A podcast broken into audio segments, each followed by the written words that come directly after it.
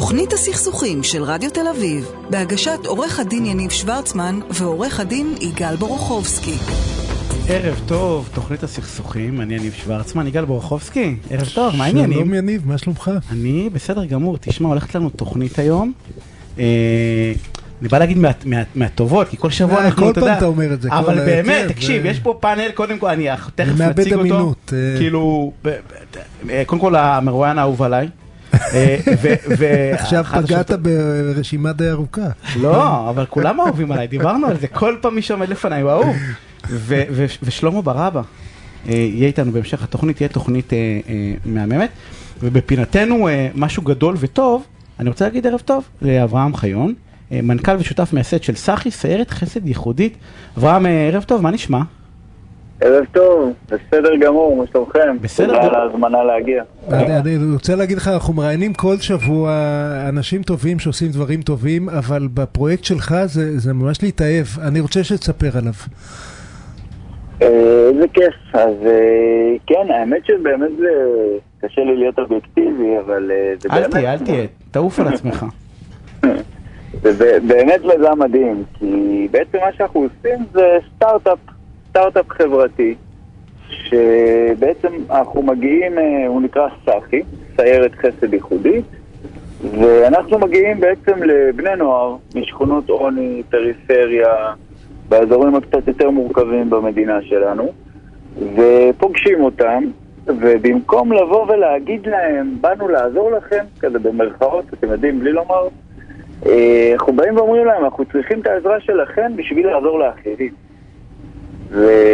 זה החלק שקנה אותנו בפרויקט. אז בעצם אתה מגיע, עושה מדורה, נכון? אתה אצלך ל"ג בעומר כל שבוע. נכון. עושה מדורה באיזו שכונה לא הכי מוצלחת. מגיע מי ש... סתם רואים מדורה ומגיעים, או שאתם מארגנים לפני? איך זה... אז בדרך כלל אנחנו עושים את זה מאה מאתיים מטר מהאזורים של הפארק, איפה שבדרך כלל החבר'ה אנחנו יודעים שהם מתכנסים לשתות או לעשות קצת בלגן. ומגיעים חבר'ה שהם בעצמם זקוקים כנראה לא מהחלקים הכי חזקים, ואתה אומר להם, איך אתם יכולים לעזור? מי אצלכם צריך עזרה בשכונה? בואו תתגייסו לסיירת, נכון? בדיוק, בדיוק ככה. אנחנו בעצם אומרים להם שבאנו אה, לעזור לאנשים השקופים, לאנשים הכי חלשים בשכונה. זאת אומרת שאם היינו הולכים לממסד, אז היינו מקבלים רשימה של מאתיים משפחות, נזקקות וקשישים וניצולי שואה שזקוקים לעזרה, זה קל. אבל אנחנו אומרים להם שאנחנו רוצים להגיע לאנשים הבאמת שקופים. אלה שמחפשים, אה, האישה המבוגרת שמחפשת אוכל בפח, הילד שהם יודעים שהוא לא אוכל צהריים אף פעם כי אין מי שיכין לו, ואת המידע הזה בעצם רק הילדים שגרים בשכונה, הבני נוער, הם יכולים באמת לאסוף הכי טוב. אני שאברהם ראיתי את, גם אמרתי לך את זה היום בבוקר בשיחה שלנו, אני לא מכיר הרבה מיזמים שנותנים יותר חכות ממכם. בדרך כלל נותנים, החסד שאתם נותנים הוא הסייד אפקט, אני קורא לזה, כאילו הוא התוצר לוואי הנהדר שאתם עוזרים לעוד אנשים, יש מלא עמותות שנותנות סלי מזון, הרי זה לא העיקר, אבל העובדה שאתם באים לבני נוער וגורמים להם להרגיש שהם חלק ממשהו, שהם עוזרים למישהו, שהם חזקים, שהם יכולים לשנות חיים של מישהו, בעיניי באמת, כאילו, זו הדרך. ראינו את הסרטון שלה, לא רוצה להגיד את השם של הילד, אבל הוא אומר, בוא, אני מהסיירת, אני בסיירת סאכי, אני אחראי לשכונה, כל מי שצריך עזרה, אני מסדר לו את העזרה. מדהים, הילד יגדל להיות אותך. זה, זה, זה, זה החלק המדהים. ת, תן לנו במעט זמן מה שיש. מה אתם צריכים? מה אפשר לעזור, בדיוק. איזה כיף. אז קודם כל, היום יש לנו ארבעים סניפים ברחבי ישראל, מאופקים עד חצור הגלילית. יש לנו, אה, כמו שאמרתם, הדגש הוא על הנותן, אבל אנחנו זוכים באמת לעזור גם להרבה משפחות נזקקות. יש לנו תחום של חיילים, תחום של בוגרים, העמותה באמת... אברהם, מה אתם צריכים? מה אתם צריכים? שלושים שניות, קדימה. מה אפשר לעזור לכם? אז אנחנו כמו תמיד, כמו כל העמותות. צריכים כסף. אני ראיתי שיש בתוך האתר אפשרות להיכנס ולתרום כסף. אז אתר אינטרנט, תקישו סאכי, יש בתוך האתר סאכי סיירת... חסד ייחודי. סמך חט יוד, כן? נכון. בדיוק. כן, אז יש אפשרות לתרום כסף, חוץ מזה מישהו רוצה להתנדב, בהחלט, בהחלט. אז גם באתר וגם בפייסבוק אפשר גם לתרום, גם להתנדב, נשים לציוד לפעמים. ואם מישהו רוצה מדורה בשכונה שלו? שירים טלפון. אנחנו חייבים, אנחנו חייבים לסיים. תמשיכו לתת חכות לנערים. פשוט עבודה מדהימה. אנחנו מסירים את הכובע. לגמרי. תודה לכם, ואתם מוזמנים לבוא לבקר, רק תגידו מתי. נעשה את זה. אז תודה, והנה אנחנו מתחילים. תוכנית הסכסוכים של רדיו תל אביב, בהגשת עורך הדין יניב שוורצמן ועורך הדין יגאל בורוכובסקי. ויגאל, אני רוצה להודות למי שאחראי פה על כל ההפקה הזאת, לקרולינה באב, ליאיר גולדברט שעורך הדין מפיקה, על התפעול הטכני כמובן קרולינה, וליאל תל על הפקת המומחים. ואני רוצה להגיד ערב טוב לשופטת בדימוס נילי ארד, נשיאת בית הדין הארצי לעבודה לשעבר, ומנכ"לית משרד המשפטים לשעבר. ולעורך דין מנשה כהן, נשיא המוסד הישראלי לבוררות עסקית, דוקטורט משפטים ומרצה בקריה האקדמית אונו. מה העניינים, מנשה? ערב טוב. איזה פרויקט מדהים הסאכי הזה, נכון? זה פשוט מעורר השראה. באמת ככה. אנחנו באמת פוגשים... הרעיון של לתת חכות, אני מאוד מאמין בו. אנחנו יכולים לדבר על חכות אחרות. אנחנו יכולים לדבר על סכסוך... האם... השאלה הגדולה, בסדר? סכסוכי עבודה יש מלא, כי אנחנו כל הזמן עובדים. ומסביבנו, דרך אגב, גם במשפחה, יש כל הזמן עימותים בעבודה, רובם נפטרים בטוב, חלקם לא. יש, מה המקום של גישור אה, ב- בתוך העולם הזה? אני אגיד, אני בכלל מאמין במקצועיות ובהבנה של המטריה. אז דיברנו על מחלקות, כמה חשוב לקחת את המגשר המתאים או הבורר המתאים שבאמת מבין במטריה הזאת. ודיני עבודה זה באמת מטריה מאוד ייחודית. כי כמו שאתה אומר, זה, תכל'ס, זה בית שני. אילו, אתה יודע, רוב שעות היממה שאני ער, אני, אני עובד. יש כאלה שזה גישון, יש כאלה שאפילו בית ראשון. יש כאלה אולי בית ראשון. נכון, יגאל? ככה, לפני הנסיעה אתה מבייש אותי. מצאת החמה, צאת הנשמה, אנחנו בעבודה, ואז פתאום גורם סכסוך, והרבה רגשות מעורבים, וצריך פה הרבה מעבר לשופט רגיל, או עורך דין רגיל, אלא משהו מעבר לזה, ובאמת בשביל זה הקמנו מחלקה. שהתחום שלה הוא מחלקה מקצועית בתחום של סכסוך סכסוכים בדיני עבודה. יישוב סכסוכים זה גם גישורים וגם בוררויות, נכון? גם גישורים, גם בוררויות, גם גישבורים. הליכים שמתחילים בגישור. היה לנו פינה, גישבור. ואז משם ממשיכים לבוררות, אם לא מצליחים להגיע לפשרה ולהסכמה. יש נילי, זה בסדר שנקרא לך נילי? כן, בבקשה, בוודאי. לא, זה לא בסדר, כבוד הנשיאה. זה בסדר שהיא תרשה לך, אבל למה אתה מרשה לעצמך? אני שואל ומקבל לך כמה. הוא שאל, ואני אומרת שלום לך ליניב, ושלום לך ליגאל ולבנשה, ונהיה על טרמס של שם ראשון, מה שנקרא. בדיני עבודה, אני לא אגיד בניגוד ל, אבל כן בניגוד ל, יש מגבלה. חוקית, של כל מיני חוקים קוגנטיים, כאילו... שמגנים על העובד. שמגנים על העובד. גישור ובוררות זה בכלל, כאילו, זה, זה, זה, זה חלופה אפשרית, בוררות בכלל, אם זה חלופה אפשרית, אם אפשר לעשות איזשהו שיפוט, אבל, אבל איך את רואה את זה? אני יכולה לומר לכם שאני רואה את זה מניסיון, אני ישבתי בדין הרבה שנים, ישבתי בדין הרבה שנים, אני מניסיון, משפט העבודה הוא המשפט הקלאסי ביותר לגישורים. הליכי גישור בכלל בישראל התחילו, התחילו בב... בבתי עבודה. הדין נכון? לעבודה. נכון. ונשים בצד עכשיו את הזכויות הקוגנטיות, רק הערה מה שאמרת עכשיו, המחוקק הישראלי בדין אמר שבגלל ההבדל בין המעסיק לבין, הבדל הכוחות בין המעסיק לבין העובד, חוקקו בישראל חוקים שהם נקראים חוקים קוגנטיים. אדם לא יכול לוותר על שכר העבודה שלו. אדם לא יכול לוותר על פיצויים בסיום העבודה. ועוד זכויות כאלה שהם מנויים בחוק. זה לא שבית הדין הוא לטובת העובד, או שמלכתחילה המשפט מגן, החוקים מגנים על ה... צד החלש בהתקשרות שהוא העובד. אבל מכאן ועד יישוב סכסוכים בדרכים מחוץ לבית המשפט או בית הדין, הדרך ארוכה. ואני יכולה לומר לכם שמרבית הסכסוכים בבתי הדין לעבודה הם סכסוכים שניתן לפתור אותם בהחלט, ואני ממליצה, וזאת תמיד המלצתי, בגישור. ואם אפשר, גם בבוררות. אבל הצד הראשון זה גישור, משום שגישור משמעותו הידברות, ומשמעותו שהצדדים למעשה שוטחים את הבעיות שלהם בלי התערבות שיפוטית. אני, אני רוצה שלב אחד אחורה. כן.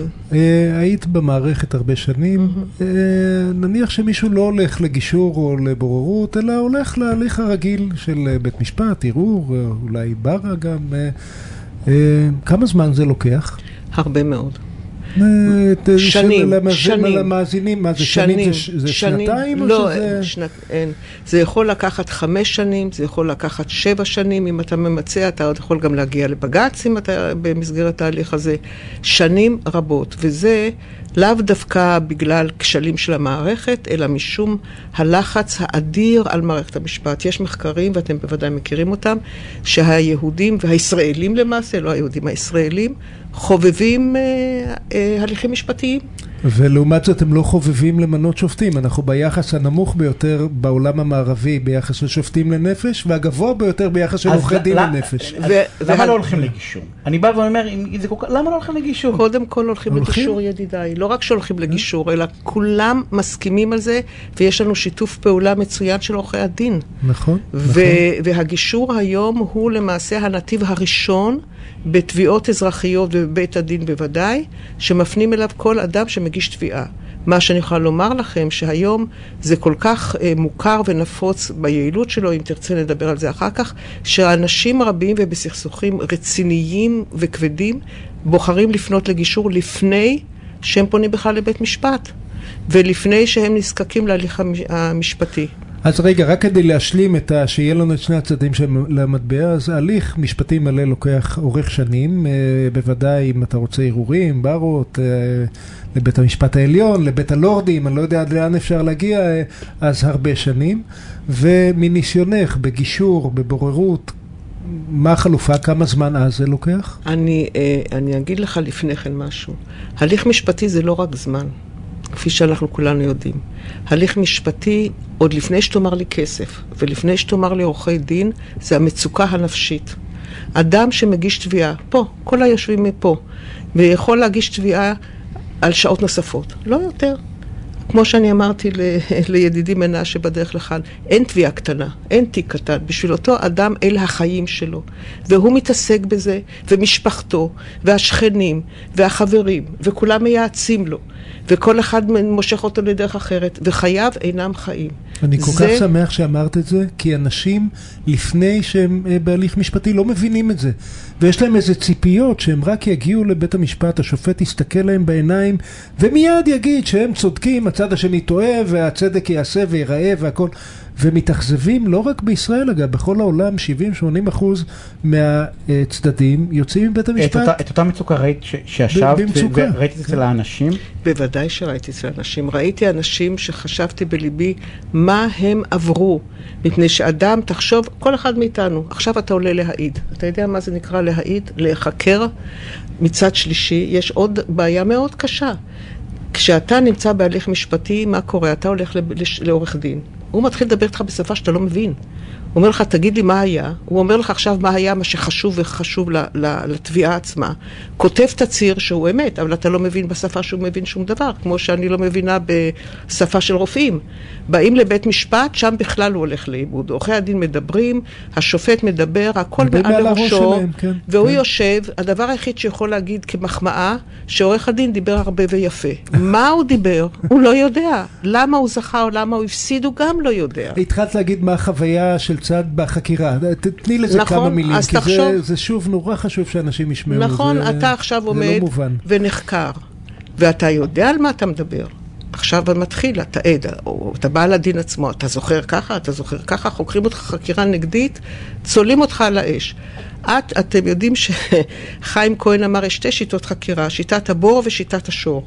שיטת הבור זה אתה עדיב איתו ומדבר, עורך הדין חוקר אותו בנעימות, והוא ידיד איתו, ואתה מאבד את כל התמורי הזהרה, ובום, מפיל אותך לבור עם שאלה שאולי אתה מוכן לה. שיטת השור שהוא כל הזמן תוקף אותו. גמרנו, אתה רוצה רק לרדת מהדוכן, ואתה יוצא שקרן בכלל. כן. אז מה יצא לך מכל זה? אז תראה, אני רוצה להתעכב כאן, זה אולי לא רק לדיני עבודה, אבל זה, זה כל כך חשוב ששווה להתעכב על זה. אנשים מגיעים לבית המשפט, ומצפים אה, ציפיות לא ריאליות, ואז, כמו שאומרת כבוד הנשיאה, ההליך מתנהל מעל לראשם, רוב המכריע של הזמן, הם לא מצופים לדבר, ואם מישהו מתפרץ בדם ליבו ואומר, לא, מה פתאום, למה אומרים עליי ככה? אז אומרים לו, תשב עכשיו, זה לא תורך בכלל. ואז הם מצפים שיגיע, יום אחד יגיע תורם לדבר.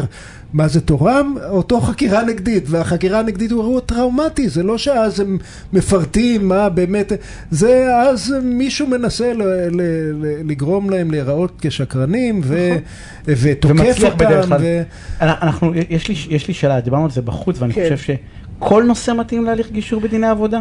דיני עבודה... אני, אני אשאל את זה יותר, גם הטרדות מיניות? כן, אז ככה, קודם כל נגיד רגע בגדול, דיני עבודה זה דיני החיים.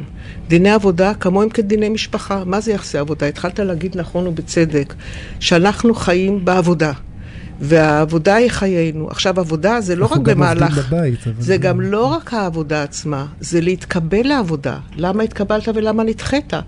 למשל, אי אפשר לשאול אישה אם היא בהיריון, כמה ילדים יש לה, שום דבר אי אפשר היום, בטח לא הפרופיל הצבאי או דברים כאלה. פסלת אדם בגלל צבע עור, או בגלל מין או גיל, אתה כבר נמצא במצב גרוע מאוד כמעסיק. אותו דבר סיום ההליכה. איך מסיימים ואיך מפטרים? עכשיו, בדיני עבודה, במהלך העבודה, יש כל הזמן יחסים של, יחסים אמוציונליים מאוד, רגשיים מאוד. אני שמעתי לא פעם שעובד אומר, את החיים נתתי לו, וזה מה שהוא עושה לי, שלושים שנה אני עובד פה, ואת החיים נתתי כן. לו, ובסוף הוא מתנהג כן. אליי כמו אל כלב, והמעסיק אומר, לקחתי אותו ילד, בקושי ידע לקרוא ולכתוב, עשיתי אותו מומחה, ועכשיו הוא פותח לי מתחרה. מספרה מתחרה על ידי, כן. ולקח לי את הלקוחות. אלה הדברים, אלה תלונות שהן תלונות כמו בחיי המשפחה, ואלה סכסוכים שעכשיו אמרתם גם יפה, שזה לא בהכרח... החלק האמוציונלי אף פעם לא יבוא לדיון משפטי. לא יכתבו בתציר, ואני נעלבתי מאוד מאיך שהוא דיבר אליי. והוא אומר, זה אלבון, אני בכלל חשבתי שאתה נעלב, אני נובח על כולם, נבחתי גם עליך, מה אתה רוצה? אז זה בא לידי... היית צריך להעלב אם לא הייתי נובח עליך. נכון, נכון, וזה בא לידי ביטוי באמת בגישור. ואנחנו יודעים מה זה גישור, אני נכון, מקווה. נכון. ובגישור היתרון הגדול שלו, שיושבים להבדיל מבוררות שיש לה את היתרונות שלה, אבל בגישור יושבים עם כל צד בנפרד. וכשיושבים עם כל צד בנפרד, אז כל אחד יכול להגיד, אתה יודע מה? בעצם הוא גם יש צדק בדברים שלו, ויכול להיות גם שאני הייתי מסכים למה שהוא אומר. אבל הוא רשע גדול והוא יבקש סליחה, ככה לא מדברים אליי. ואתה הולך, ואסור כמובן להעביר לצד השני, אז הוא אומר, אני אבקש ממנו סליחה, פרא אדם כזה וככה הוא התנהג, אבל אתה יודעת מה? אני צריך אותו. אז בואו ננסה. אנשים באים לידי ביטוי, וזה מה שחשוב בגישור, ומביא גם תוצאות יפות. אנחנו לא, לא, אנחנו... אני יודע שהחברים שאתם תצטרכו לקרוא לנו שוב. אנחנו נסכם עכשיו... הגיעה נסיעה של בית הדין לעבודה לשעבר, ואתה מדבר על השימוע, ולא שואל אותה כלום על זה. איך זה יכול להיות? לא, ששימוע זה פיקציה, אבל לא, אנחנו, יש לנו... אתה שאלת אותה... לא, אבל אנחנו חייבים, נתתי כבר עוד שעה, חמש דקות בפינה הזאת, אנחנו חייבים לסיים. אנחנו שבוע הבא עוד שבוע, אנחנו... מנשה, אנחנו רוצים את נילי עוד פעם. לא הספקנו, לא הספקנו. אנחנו חייבים לסיים. בסדר גמור, על הטרדות מיניות נעשה בפעם הבאה. ברור, נילי ארד ועורך דין מנשה כהן מהמוסד לבוררות עסקית. תודה רבה, הפסקת פרסומות וכבר חוזרים. ביי ביי.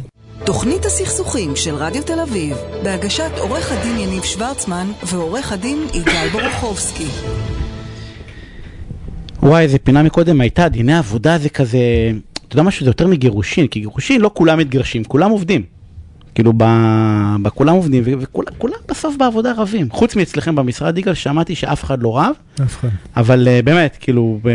אני התלוננתי על הבוס שלי, הוא לא נותן לי איזון בית עבודה, הוא לא נותן לי... לא, נותן לך איזון שלילי, למה אתה אומר לא? אתה יודע מה, אני רוצה להגיד לך, מגיעים אלינו לא מעט שופטים בדימוס, ואני חושב שכאחד, החוט המקשר הוא הודעה, עצובה בשירות הקשה שהמדינה שלנו נותנת לאזרחים שלה, בהליך המשפטי הרגיל. ואני שאלת השאלה, ואנחנו לא ניקח תכף, אנחנו איתך עמרן, והשאלה האמיתית זה למה בסוף הולכים לבית משפט בכל זאת, כי אמרה ואמרה נכון נילי מקודם, נילי ארד, כבוד הנשיאה בדימוס, שכולם הולכים לגישור, עכשיו זה לא נכון, כולם מגישים תביעות ואז הולכים לגישור, ואתה יודע למה? שנייה, הרבה מאוד, ואתה יודע למה? שכר הטרחה. עורך דין ורואה חשבון עמרן, נו, אני רוצה להציג את עמרן, ברור, עורך הדין ורואה חשבון עמרן זוהב, שותף במחלקת המיסים, בפירמת צמח שניידר ושות. מה העניינים? בסדר גמור. אתה צריך להרגיש חופשי להתפרץ, כבר פה מנושא, אתה יודע שהם לא מתפרצים פה, לא מקבלים פה רשות דיבור, זה בלי זה. תשמע, אנחנו נדבר על נושא, שאנשים, אני אומר לך כמי שמתעסק בסכסוכים מהסוג הזה, אנשים לא מכירים אותו. וזה, וזה נושאים של היבטי המס, בתוך הליך גירושין, ובוא תגיד לי מה הקשר, בסדר, בין זוג שמתגרש, לבין היבטי המס. אתה בא ואומר לה עכשיו, ממילא הדבר מורכב מאוד ורגיש וקשוח. מה אתה מכניס לה עכשיו היבטי מס? עוד יועץ לתוך, שילמו לעורכי דין, ושילמו למגשר, ושילמו למטפל של הילדים, ולמדריכת הורים. אחר אתה אומר גם, תכניסו יועץ מס? אז הפעם זה לטובת שני הצדדים. אוקיי. אני אומר את זה, ש... מי רוצה טובת שני הצדדים? בגירושים לא אכפת לי לשלם יותר, בלבד שהיא תשלם הרבה יותר, לא? אבל השאלה אם אתה גם... רק, רק להגיע למצב שאנחנו מדברים על טובת שני הצדדים, לוקח אה, הרבה אמוציות בגירושים, הרבה משאבים. זה בדיוק הנקודה שהם לא מסתכלים על נושא המס. נושא המס כאן מאוד חשוב וקריטי. כי אנחנו מדברים כאן, חלק מהסכם הגירושין זה חלוקת רכוש בין שני, שני בני, בני הזוג או שני הצדדים, בוא נגיד לזה. והם לא מסתכלים על הנושא של המס. תן, מה... תן דוגמה שהם מפשלים וזה קריטי. מה, תן דוגמה. בוא נגיד, אני אתן דוגמה. יש שתי דירות, אז שני הצדדים הולכים כסח ולא מעניין אותם. כל אחד לוקח חמישים אחוז מכל דירה. אז, אז מה? אז, אז מה התוצאה קורה? היא שלשני הצדדים, לכל אחד מהצדדים יש שתי דירות בפועל, ואז דופק להם את, ה, את, את, ה, הפטור. את הפטורים ואת uh, הקלות המס. זה גם מבחינה קניינית רע מאוד. רגע, אה, שנייה, אבל המשמעות, אם אני מבין למי שלא מבין, זה מלא כסף, נכון? זה לא בקטנה, כאילו מה שאמרת עכשיו, ההבדל הוא בין אפס מס ל... בין אפס למס, למס מלא. שהוא מאות אלפים יכול, אם זה דירות, תלוי בדירות. כן, תלוי בדירות, מתי קנו, אז... אבל זה הרבה כסף. זה הרבה כסף, ולא רק זה. לא צריך להשאיר את הכאב השיניים לאחר כך. צריך לטפל בזה. באיזה מובן? באיזה מובן? צריך לעשות הפרדה רכושית בין שני הצדדים, ולשים לב להיבט המס, איך מחלקים את הדירות ביניהם, איך מחלקים את הנכסים האחרים, האם יש בבעלותם חברה משותפת, איך מחלקים את המניות. הרי האינטרס, יש אינטרס משותף כאן. שני הצדדים רוצים להגדיל את מסת הרכוש שלהם. לצאת כאן בכמה שיותר נכסים. הרבה פעמים אני אוסיף שחלוקה בעין משרתת אותם, חלוקה בעין זה אני לוקח את זה, אתה לוקח את זה, משרת אותם הרבה יותר מאשר למכור הכל ולהתחלק בכסף. בגלל לבית המס? בגלל לבית המס, כן. וזה שאתה מעניין, לא רואים את זה ברדיו, אתה צריך ממש להגיד. בוא נעשה סדר בעניין. המחוקק מבין את הבעיה הזאת. נכון. ויש בחוק מיסוי מקרקעין סעיף ארבע א', שבא ואומר, אני לא רואה בעברת נכסים בין שני צדדים, אגב גירושין, כי עסקה... במקרקעין. כי עסקה לכל דבר, ולכן אני לא רוצה למסות אותה. אני לא רואה בעברה הזאת מחירה רגילה. ולכן בא ומחוקק ואומר שהעברת נכס, זכות במקרקעין, או זכות באיגוד מקרקעין, באמצעות פסק דין אגב גירושין היא לא מחירה. אבל אם כן מוכרים אז יש יש מס. אם כן מוכרים, אם אם אם אגב מרושים מוכרים שלמים מס שבח לדוגמה.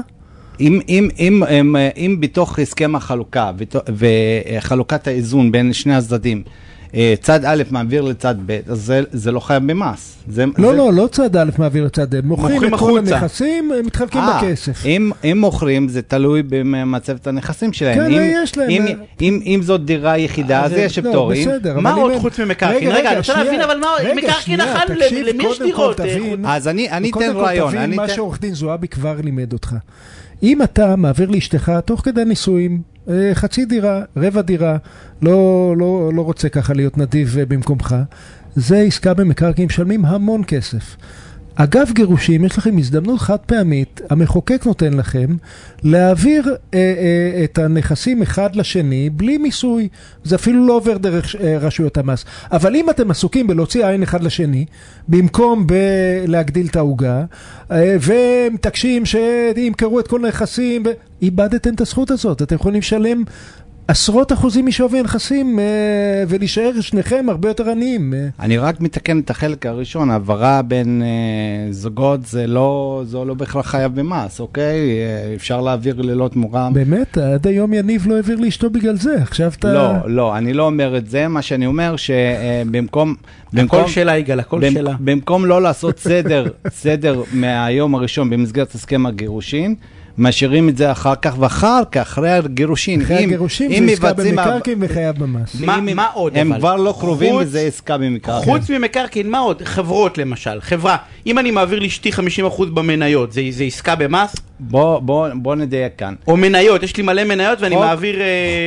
חוק מיסוי מקרקעין הסדיר את העניין בסעיף ברור ארבע א'. פקודת מס הכנסה, שזה כל החלק אל הפקודה שמדבר על נכסים ורווחי הון, הוא לא הסדיר את הנושא בתוך החוק. אבל רשות המיסים מכירה את הבעיה הזאת, ולכן יש החלטות מיסוי היום ש...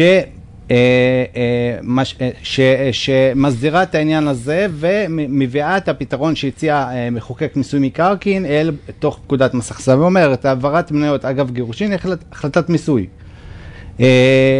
אז יש הקלה ואין מחשבים את זה העברה חייבת ממס. זה אותה הצעה, אז לעשות, להסדיר את זה תוך כדי הסכם הגירושין, להסדיר את זה ולא לדחות לאחר כך, כי אז יהיה חייב במס. נכון, למשל ניתן דוגמה, אם יש חברה, אם יש חברה לאורך השנים בן הזוג, הגבר רשום כמאה אחוז במניות, ועכשיו הוא... במקרה של יניב האישה, רק תתרגל. או האישה, ומחליטים וואלה, מאחר ויניב הוא עכשיו מנהל את החברה בפועל, אין טעם שאחרי גירושין יהיו שני בעלי מניות. לא, פספסת, אשתו, אשתו מנהל את החברה בפועל, ורשומה כבעלת המניות, אבל בגלל שהיא נשלה אותו כל חיי הנישואים, עכשיו, אגב הגירושין, היא נותנת לו עשרה אחוז בחברה, שזה גם יפה. יפה, מה שאומר שאפשר... אין מס, לא, אגב גירושין אין מס. אגב גירושין, לפי ההחלטת מיסוי, אפשר לעשות זה בלי מיסוי רווח הון. טוב, רגע, אני רוצה לסכם. רגע, משפט נכון, זה נכון גם לגבי מניות והכל? כן, זה מה שהוא אמר. לא, לא לגבי חברה, אני מחזיק מניות של טסלה. כן, זה מה שהוא אמר. נכון לרגע זה, על פי החלטת מיסוי, כן, זה לא סעיף חוק, אבל לא בחקיקה. אז רגע, רגע, לסיכום. אנחנו אומרים לכם כבר הרבה זמן שעדיף להתגרש בטוב. איך, איך יניב אומר, ללמוד לריב בכיף, אז ללמוד להתגרש בכיף. לא יודע אם בכיף, אבל עם מחשבה שישאר לכם כמה שיותר אחרי הגירושים. זה טוב לילדים, זה טוב לשלוות הנפש לכם, זה טוב לחסוך שכר טרחה של עורכי דין, ומתברר שזה גם טוב מטעמי מס. אבל אני רוצה להגיד משהו אחד יותר חשוב, למגשרים. אנחנו לא מבינים במיסוי. אנחנו לא. אני לא, אני חושב שרובנו, עזוב, רובנו לא מבינים במס, מבינים בהרבה דברים, במס לא. כן. תשלמו כמה אלפים טובים ליועץ, אל תחסכו בזה. זה לא עניין של אינטואיציה.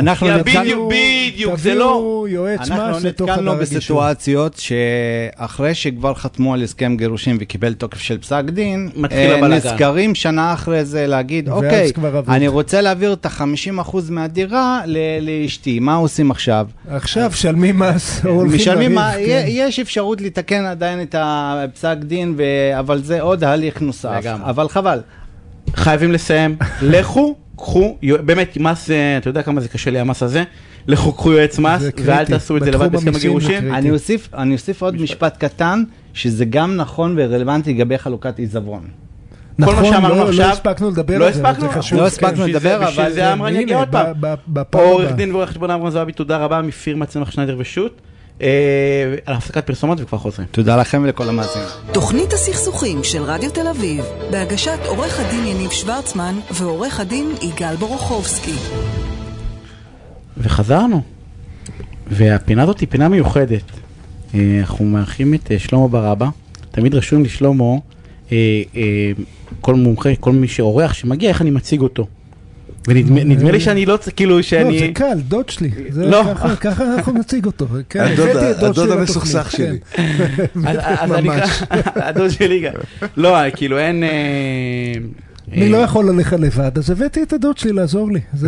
תמיד מהבית, יש מכות, יש מכות, אז למי קוראים? לדוד הגדול שבא ויסדר את העניינים. והאמת היא שגיליתי שמכות לא יהיה פה, גם לא מקלות. מה העניינים? העניינים מצוינים, אני דווקא בפרק מבורך של פיוס, אני לא יודע אם זה מתאים לתוכנית. אנחנו רבים פה. אנחנו קודם רבים. לא, אין בעיה לריב. הריב זה עניין גנטי, אבולוציוני. אגב, אי אפשר להתפייס לפני שרבת, זה שלב הכרחי, לא? לא, זהו, זה שלב הכרחי. אני לא בטוח. היום שמעתי דברים, אני לא... כאילו, בא לי לשאול שאלות מתוך השיחה שלנו היום בבוקר. כן. ולא, כאילו, להתפייס, לצורך העניין, דיברנו על, אמרת הפיוס. אתה, כאילו, אתה, אתה לומד להיות מפויס? זה שריר, שריר הפיוס? יש איזה רגע שאתה פשוט כל כך עייף מסכסוך חייך, שאתה מתחיל לחפש דרכים כדי לנוח קצת רגע לפני שאתה תלך מפה, כי אי אפשר, אתה יודע, עד הסוף להיות, לשאת את הסכסוך הזה, גם, זה גם סוחט אנרגיה, בלתי רגילה, אתה יודע, זה, היצור הזה בן אדם, יש לו בטריה כמו לפלאפון, ואנחנו, האנרגיה שלנו מוגבלת. הסכסוכים הפנימיים האלה בתשעים נורא. אנחנו גדלים לתוך סכסוך, ואתם באמת עוסקים בסכסוכים. זה ברור שהקלישאה הזאת שהסכסוכים האזוריים והשבטיים והבין מדינות, זה הכל מתחיל מהסכסוך הפנימי שבתוכנו. וכולנו מסוכסכים. מה זאת אומרת? היה לי, היה לי פעם איזה פוסט, כולנו, כולנו מסוכסכים. אבל, אבל אני צריך להיות עייף כדי ללמוד להיות מפרק, אני צריך כאילו לעבור איזה מסע אלונקות כדי להגיע לזה, או שגם בג, בגילי המופלג אמנם אני יכול ללמוד להיות מפויס עם ה... כי אני אוהב לריב, שלמה. כן, נו, תשמע, זה כיף לריב, אין ספק. אנחנו גם לא, כמעט לא מכירים אפשרות אחרת. אצלי בבית, מה זה? אבא שלי הרב עם עצמו. בנוכחות כל הרחוב, כן? האבא של שלמה, למי שלא יודע, זה היה הצק המקורי. זה הכל חיקויים של די נאמנים למקור. זה דמות מקרטון. הוא גם, אתה יודע, האבא שלו, שזה הסבא שלי, רבי שלמה, היה דתי פנאט. האבא היה חילוני פנאט. אז קודם כל התחיל מסכסוך אישי מאוד. בכלל אצלנו עומדים החילונים הפנאטים מול הדתיים הפנאטים, וזה הרוע המוחלט, והוא אומר, זה הרוע המוחלט. זה הכל הרי תמונת מראה, זה הרי הכל אחד, כל ה... במילים פשוטות, אה, אה, אה, אני יודע שזה נשמע כמו הרצאת ניו אייג', אבל באמת זה מתוך חוויה אישית, הדבר הזה של כל אחד מרגיש שהוא הפרי הפגום על העץ, ואני רואה רק את החולשות שלי, ו- ואין שום... אה, אתה יודע, אני לא מבין איך בכיתה א', השיעור הראשון זה לא, תעמוד מול הראי ותגיד... אני בן אדם ראוי, אני בן אדם טוב, מגיע לי שיהיה לי טוב, אני אוהב את עצמי, אני מחבק את עצמי. אתה יודע, דברים אלמנטריים. אנחנו גדלים לתוך איזה סכסוך, כאילו זה, ה, אתה יודע, החמצן שמניע אותנו, הפוך. זה, זה, אתה יודע, אני מביא לפעמים, אנשים לטלוויזיה מגיעים, ואז הם, הם מבקשים לראות את הרעיון, לראות את עצמם. ואז הוא לא שומע מה הוא אמר, הוא לא רואה את האחרים, הוא רואה רק את השומה פה מאחורי האוזן, את הקרס שהוא גידל, הוא לא רואה שום דבר, רק את הפגמים. זאת אומרת, אנחנו באמת באיזה קשר אובססיבי חולני עם החולשות של עצמנו, ואין לאף אחד את התמונה הרחבה. אתה יודע כמה יופי יש בך? בי? אתה מכיר בזה? וואי, תגיד זה לאשתי, מה זה תשמח? אני חושב שאני יפה, אבל אני חושב שרק היא חושבת שאני יפה. אף פעם לא ראיתי את מישהו מצליח להביך את יניב בשידור חי. כן, יניב, אנחנו רואים בכך ביופי. לא, אבל אני מדבר על זה, אני יודע, זה נשמע קצת מן שרי אריסון כזה. לא, לא שרי, אמרת לי היום שלמה בשיחה, אמרת, תקשיב, אני שונא קלישאות. באמת, זה נראה, מרגיש לי נורא, אנחנו אנשים נורא עניינים. שלמה אמר לי, יש המון המון אמת מאחורי הקלישאות, כאילו יש בסוף, כאילו איזה אמת גדולה, כאילו כל הקלישאות הם כאילו רמז, מין כזה ל... לאיזה... לא, כי... תראה, כל החברים שלי בתיאטרון והעיתונאים, כולם, אתה יודע, חדי לשון, הם משתמשים בשפה, הם מחפשים ביטויים חדשים, כולם זה קופירייטרים, קופירייטרים מהלכים, כולם מחפשים איזה מקוריות מפתיעה, ובסוף זאת באמת, אתה יודע, זה... האמת היא כל כך פשוטה, והיא ידועה לכולם. אתה יודע. רגע, אתה יודע מה, אני חף מיומרות לאובייקטיביות ברעיון הזה, אני מכיר אותך מה שאני מכיר את עצמי, אבל באמת בשנים האחרונות לשמוע אותך זה לשמוע את, את, את, את כל הפיוס, את כל הניסיון לגשר בין, בין הפכים, בין, אבל זה לא תמיד היה ככה, נכון? זאת אומרת, היה שנים שהיית הרבה יותר דומה ליצק המקורי, כזה שנדלק באפס לשלושת אלפים בשנייה, וכל הרחוב שומע, אגב, וגם נחמה בשנייה, אבל היה שנים שזה... לא, אני כן, אני הבאתי לאקסטרים את העניין של הכעס. מה זה כעס? זה כעס על עצמך, והרגשות אשמה, והטענות, והוא עשה לי, והוא לא עשה לי, והיא אמרה, והוא אמר, וככה, וזה, וכן ירושה, ולא ירושה, ומי חושב לעצמו, וכל... איפה? אני מיציתי את זה. אז איך, איך זה הגיע למשהו? איך מיצית את זה? אתה מה אתה מיצית? איך מיצית? לא, מבחינתי אתה איש ממש איש רוח, מקור להשראה בשנים האחרונות. אז איך, איך זה קרה? תראה, המבחן הכי גדול של כולנו זה בזוגיות. אתה רואה אנשים, אתה בעלי חברות, נשיאים, מצליחים, אלופי עולם, ובזוגיות זה יהיה חורבות. המבחן באמת הכי משמעותי שלנו זה בתוך הזוגיות. אני נכשלתי כמה פעמים, אני הרי מתחתן סדרתי, אתה יודע. אז אני הבאתי את זה לאקסטרים, ואני גם הציתי את זה. אני עד הסוף ניסיתי נגד כל הסיכויים, ועד שהתעוררתי פתאום בגיל חמישים, גרוש בפעם השנייה, מוטש מעצמי, ואמרתי, חייבת להיות דרך, חייב להיות משהו אחר. והכרתי אנשים והתחלתי לעשות טקסים כאלה של ילד בבוקר. אני בכלל, אתה יודע, קצת אינפנטיל בראייה שלי. אני חושב שלפני שאנחנו יורדים לפה למסע הזה, אנחנו כותבים מחזה כמו בתיאטרון, ואתה יודע, אני משחק בתפקיד הראשי, ואני נותן לאבא המתעלל תפקיד וזה, ואז שאני באמת גודל, אני אומר לאמא הנוראה, תודה רבה, שיחקת אוסקר, מגיע לך על מה ששיחק. זה הכל המחזה שלי. איזה תקסים אתה עושה? כאילו, מה הכוונה בתקסים? תקסים זה אתה קם בבוקר ואומר, שלמה, מה שלומך? עצור. תראה, כל העניין זה, כל העניין זה לא לרוץ לטלפון. הרי יש לנו את ההרגלים האלה שבאמת, בכלל לא מאפשרים את השיחה הזו אפילו. אנחנו רצים להרגלים, לזה, לטלפון מהבנק, לזה, לזה, לחדשות של... לא, הוא נשרף, הוא לא... לא אי אפשר תאר, אנחנו בכלל לא משאירים מקום להתעורר רגע אחד, אתה יודע, להביט על ההזדרכת, אני לא יודע, לשפשף את העיניים. אני זוכר בילדות, לא היה טלוויזיה, לא היה רדיו, לא היה פלאפון, היינו מסתכלים על הבטיח בבוקר. אבל יש לנו את הפומו. יגאל, שאתה מתעורר בבוקר, לא דבר שאתה מסתכל בטלפון, אמיתי. אני דבר, הוא ליד, ליד הראש שלי בכלל. אני מסתכל, קודם כל רואה מה, מה יש בפייסבוק, מי כתב לי. ואיזה לידים, איזה לידים, מה אנחנו חומסים בביזור. אני ממש לא, ואני אגיד לך, היום הייתה לי חוויה ייחודית, אני התעוררתי די מוקדם בשש בבוקר, ובאופן מאוד לא שגרתי, הסתכלתי ממש לכמה דקות בפייסבוק, לקראת התוכנית וכו', ואופס, נהיה אחת עשרה. הגבתי לי על הכל. מה קורה כאן? באתי לרימה לאשתי ואמרתי לה, אז יש אנשים כאילו שזה כל יום אצלם ככה. מה עשיתי בעצם בחמשת האחרונות?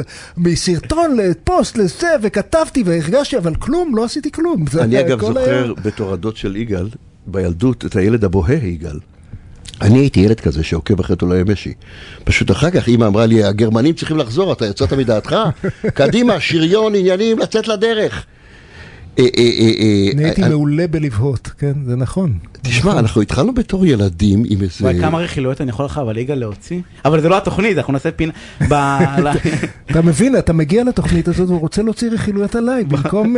סוף סוף, ואני גם יש לי תחושה שאני אוציא פה הרבה ג'וסי.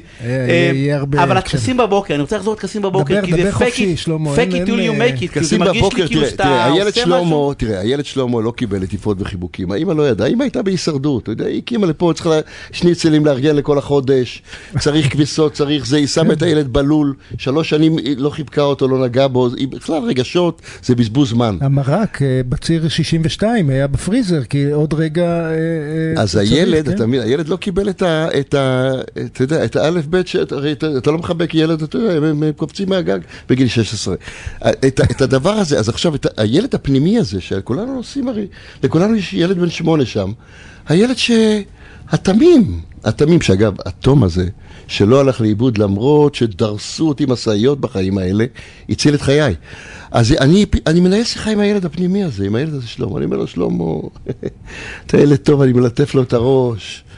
אני אומר לו, תעזוב אותך באמת, נו. את, לא, אתה היום, לא, אתה הולך למנהל תיאטרון, את לא, לא כמו אתמול. היום אתה הולך אליו בחיוך, ואומר לו, אתה יודע מה, נועם? אתה בחור טוב. אני, את, את, את, אתה עושה דברים אחרים. אני פשוט עושה עם עצמי, כמו בן הצגת ילדים. כל, אתה עושה את זה בבוקר, לא כל בוקר, אתה עושה את זה בבוקר. תראה, בוא נגיד שאני... זה יש רציני, ואני בא ואומר, זה מדהים בעיניי, בטוב, כאילו, הדבר הזה. קודם כל, יש עוד הרבה עבודה, זה בעיקר שאיפה פנימית. אני קצת מיישם, כן, קצת מיישם. לא, ויש גם את שמר, הוא הסביר לך. תמיד חפש, תמיד חפש את האישה. הבת זוג השלישית, השלישית והאחרונה, כמו ש... שאמרת, זה היא... כן, היא אחראית לחלק גדול, אבל אתה יודע, היא זה, מפותחת זה, מאוד. הרבה ו... פעמים כן. אנחנו מסתכלים למעלה אנשים בפסגה ואומרים, בוא נה, השתן עלה להם לראש, מה, מה, איך הוא מתנהג? אני, אני הייתי שם, אני הייתי שומר, אני בן אדם, הייתי שומר, וזה נורא קשה. זאת אומרת, הרבה פעמים אנשים מתחרפנים כשהם מצליחים, זה מבחן נורא קשה. לא התחרפנת, שלמה? בהתחלה, זו עכשיו אתה, כמו שאמרת, מסעות עברו. לא, אני... בהתחלה אני, לא התחרפנת? היה לי שנים רבות שהייתי בחורפן, ואיש צועק, וגם הרשיתי לעצמי, לאחר, ו... והתנהגתי לו יפה, והכל עוד פעם בגלל, אתה יודע, כל מיני שיבושים פנימיים וזה. הייתי בהחלט לא הרמוני ו... ו... ומיושב. אה, היה בי איש שקט קבוע. אבל כן, אבל פתאום, כן, אז זה מין תקסים כאלה, לפני השינה, למשל אני הולך אחרי הילדה, הילדה בגן, אני סוגר את הפלאפון, והילדה רצה אחרי פרת משה רבנו, אתה צריך לראות, פרת משה רבנו הולכת לה על הגוף, שלוש שעות היא עם פרת משה רבנו, אם הפלאפון סגור ואתה נמצא עם הילדה ברגעים האלה, הזמן הוא משהו אחר לגמרי מכל מה שאתה יודע. פתאום הזמן הוא נצחי. זה שיר לי טמפל, זה משהו שאתה לא מאמין, זה עם הבקבוקים והכל. לא, הילדים הקטנים זה המורים הרוחניים הכי גבוהים שלנו, בכלל זה המורים הכי מדויקים שלנו. פשוט אנחנו לא מצליחים... יש לנו מכשיר קטן בכיס, שמשבריה, אני אומר, הוא בכיס, אני מפספס אחר משהו. אני לא רואה הודעות בוואטסאפ, שלמה, אני לא רואה. לא, בחיי. הוא רוטט לי בטלפון. מי שלח לי הודעה בוואטסאפ עכשיו? מי שלח? אנחנו נורא רדופים, אבל באמת, אם היינו מאפשרים לעצמנו, אתה יודע מה, חצי שעה ביום, להיות נטו מאה אחוז עם הילד, כאילו אני השמרטף שלו בשכר עכשיו. ובאמת לנסות... אתה לא מבין איזה מין מדיטציה תרפויטית, איזה התפתחות, איזה... איזה מין אה, בוסט של שלווה, מי צריך בוסט של קורונה? כשיש לך בוסט של שלווה מהילד שלך, מערכת החיסון שלך היא בשיאה. אה... אבל, אבל אה, אה, כאבא צעיר הצלחת? לא, לא, אני כאבא צעיר, אה, אני זוכר... זאת אומרת, בוסט של שלווה וזה, אני מגיע, אני ארבעה ממש... ילדים קופצים עליי, אה, בוסט של... אה... לא, אני לצערי... לא, בוסט, כן, של משהו אחר, לא? אני מסתכל על הילדים הגדולים ואני... אה, אני פשוט לא מת, מתחרט ולא רגשות אשמה, כי אין לי יותר אנרגיה לבזבז. אבל אני אומר לעצמי, יו, אם אני הייתי אה, אה, אה, נמצא איתם, נוכח, כמו שאני היום, אה, אז הם לא היו שרוטים... אבל אנחנו... אתה הרי תפסת אותי בגיל עשרים, עשרים ושתיים, עשרים ושלוש, אמרת לי, תשמע, אני לא אתן לך הרבה עצות בחיים, אבל קונדומים זה נורא חשוב, נורא חשוב, עד לגיל ארבעים, חמישים, שישים, קונדומים, וסע בעולם, תטייל, תהיה חופשי. זה היה חוויה של מצוקה, לא חוויה של לרדוף אחרי ילד עם פרת משה רבנו. ועכשיו עם שי, פוס של שלווה. איך עשית את זה? תראה, תראה, העולם הזה הולך להתפוצץ, העולם הזה הולך להתפוצץ, בגלל שאנשים צעירים מדי מביאים ילדים. בואו נעשה סדר. כל הסדר הטבעי הוא הפוך, הפוך, got in you, הפוך. מה אתה יודע, בן אדם בן עשרים וחמש, אתה נותן לו להיות אבא. זה באמת, הרי... זה לא אחראי. הוא בעצמו יש לו עוד מוצץ, הוא עוד לא נגמל מהפתמה. הוא יהיה אבא... חד משמעית. הוא ייקח אחריות על ילד שעכשיו יהפוך, והילד הזה יהיה ילד, והם יהפכו ליער גשם. איפה? אז התמזל מזלי שאני בגיל שישים וחמש, אתה יודע, עם כל התובנות, עם כל זה שהשארתי את רוב הטעויות מאחור, ושוב, עם האישה הנכונה, אז מתרחש פה תיקון זוגי והורי שזה באמת סוג של נס. ואני חושב שאחד, אנחנו מתחילים להתקרב לאחד הדברים שאני שומע, זה החלוקת משאב באנרגיה. זה תחום שאנחנו לא מתעסקים איתו בכלל. זה כאילו, יש לה בטריה אמרת, ואיך אני מחלק? הוא אומר, אני לא מתעסק בזה בכלל. אני לא משקיע משאב אנרגיה, כאילו, מה שיש... שאלת אותך... שנייה, שנייה, יגאל יאהב אותך בקטע הזה.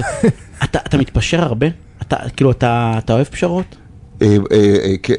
בשנים האלה אני ממש נמנע מעימותים מיותרים, מסכסוכים מיותרים שלא מובילים לכלום. אני באמת נוטה לוותר, נוטה... זה עכשיו, אני אומר לך, זה בשנים האחרונות. ושזה דרך מצוינת לא להיקלה בכלל לסכסוך הקיומי. כן, ו... כי, כי זה, כי זה סכסוך עודף סכסוך, שאני מתעסק בקטנות, אז הסכסוך, הסכסוך הקיומי גדל, כאילו, זה מפלצת שגדלה? זה משהו שאנחנו באמת מגדלים, אתה יודע, מפלצת לימוי טוב. אנחנו מגדלים פה איזה מין חיה נשכנית, שהיא ניזונה מכעס, מזעם, אני לא אוותר לו. אנשים הולכים, אתה יודע, במשפחה של, טוב, אני לא רוצה עכשיו לרחל, אבל במשפחה היותר מורחבת, היותר מורחבת, אנשים הלכו לעולמם ואמרו, אני לא אסלח לו, ואני לא... עם זה הם נפרדו מפה. והנכדים עוד שומרים טינה, זה לא... אנחנו בפולניה ילדים הרבה. בצבא כתוב... אבל אתה יודע, יניב, לסיום, לסיום, כן, אני רק... שאמרתי לך, שלמה מגיע לכאן, אמרת לי, תשמע יהיה קטעים, הוא ישכיב את כולנו לרצפה, אמרתי, תראה, זה קל לו לעשות. אבל האמת, שאם זה כל מה שתצליח, פספסת. אני העליתי פוסט היום, שאני הצטערתי, שלא הקלטתי את השיחה שלנו היום בבוקר, שלמה. היא הייתה הרבה יותר טובה, אגב. שנייה, אגב, לא. אגב, צריך לשדר את השיחות המכינות. לגמרי, אמרתי לי, העליתי פוסט הזה. את התחקירים צריך לשדר, זה בזבוז. לא שידעתי את התחקיר, הוא היה כל כך... עוד פעם, כי למה? כי אתה יודע שאף אחד לא מקשיב. ועכשיו אתה... ואז פתאום יוצאים הפנינים, וברגע שאתה מבין שכל העיר מקשיבה...